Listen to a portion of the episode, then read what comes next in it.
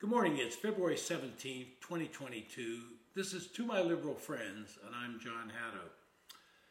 You know, times are getting tough out there. People are feeling squeezed economically. Some years ago, Arthur Okun created what was called the Misery Index.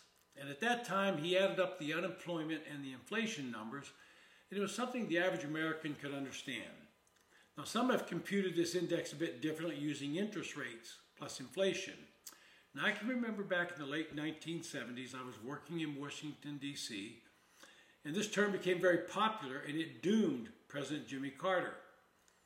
I'd been, say, I've been there since nineteen seventy-seven, and we had purchased a townhouse.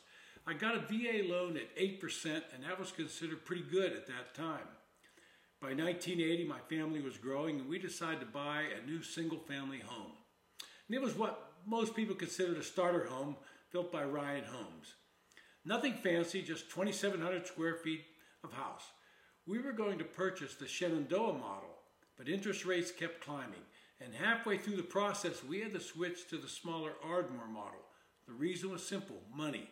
When we closed in early nineteen eighty-one, the interest rate on the loan was thirteen percent. Now, can you imagine buying a house today with a thirteen percent interest on your mortgage? That would be unheard of. Well, today that Misery Index, no matter which way you calculate it, is on the rise. In December, that rate had hit eleven point five percent, the highest in a decade. By this month, it is going higher, and if you realize inflation was pegged at nine point seven percent earlier this week, then you know that Misery Index can only rise with interest rates going up, according to the Federal Reserve. Well, C N N had a poll out trying to gauge where people thought we were.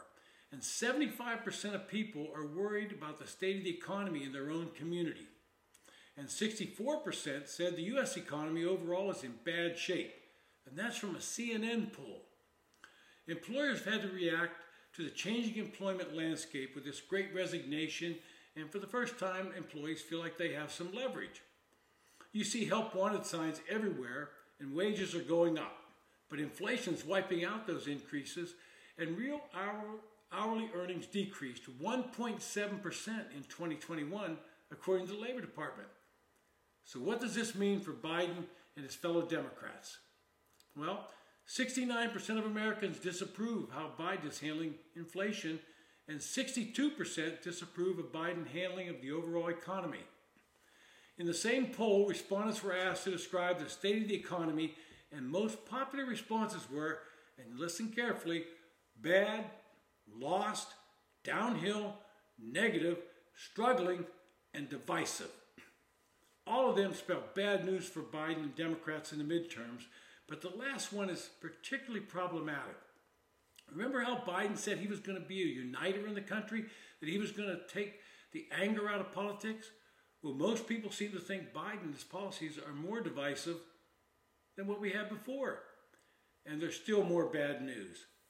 fifty-eight percent are dissatisfied with the unchecked immigration at the southern border. eighty percent are concerned about the growing spike in crime nationwide. They're concerned about both the increase in violent crime and the growing trend among criminals to just loot stores without any penalty. In a recent Trafalgar Group poll, fifty-four percent of Americans voters prefer Republican candidates in the midterm election compared to forty-two percent who favor Democrats. This is a complete reverse of what we saw a couple of years ago. The key factors in that poll were the same ones in every poll, immigration and crime. Biden's dismal polls are already notable in modern presidential history. He is down below forty percent. According to an aggregate of polls, Biden's approval rating at the same point in time is nearly ten points lower than Jimmy Carter's was at that point in his presidency. And we all know what happened to Carter in nineteen eighty. And here's another tidbit from a Politico poll. Remember that this week Nancy Pelosi announced that she is in fact running for re-election, and I assume she expects to continue as Speaker, and that poll showed that fifty-nine percent of Americans have a negative view of the Speaker of the House. So Democrats are running scared and looking for anything to turn the tide, and most experts expect the Republicans to regain control of the House of Representatives. Well, that puts all eyes on the Senate, and the news not much better over there. In New Hampshire, Maggie Hassan won by about one thousand votes in two thousand seventeen and has an approval rating of forty-five percent right now. In Arizona, Mark Kelly was not doing much better, and according to a poll there, he has only a forty-six percent approval rating. And when an incumbent falls below fifty percent approval, they're in trouble. In Colorado, a once considered safe Democratic seat this year, Senator Michael Bennett, in a Signal poll, is losing to a generic Republican by one percent. In other words, they don't even know who's going to run against him yet. In Georgia, Herschel Walker is leading Raphael Warnock by a small margin. And that poll has some numbers that are even more encouraging for Walker and not so good for Warnock.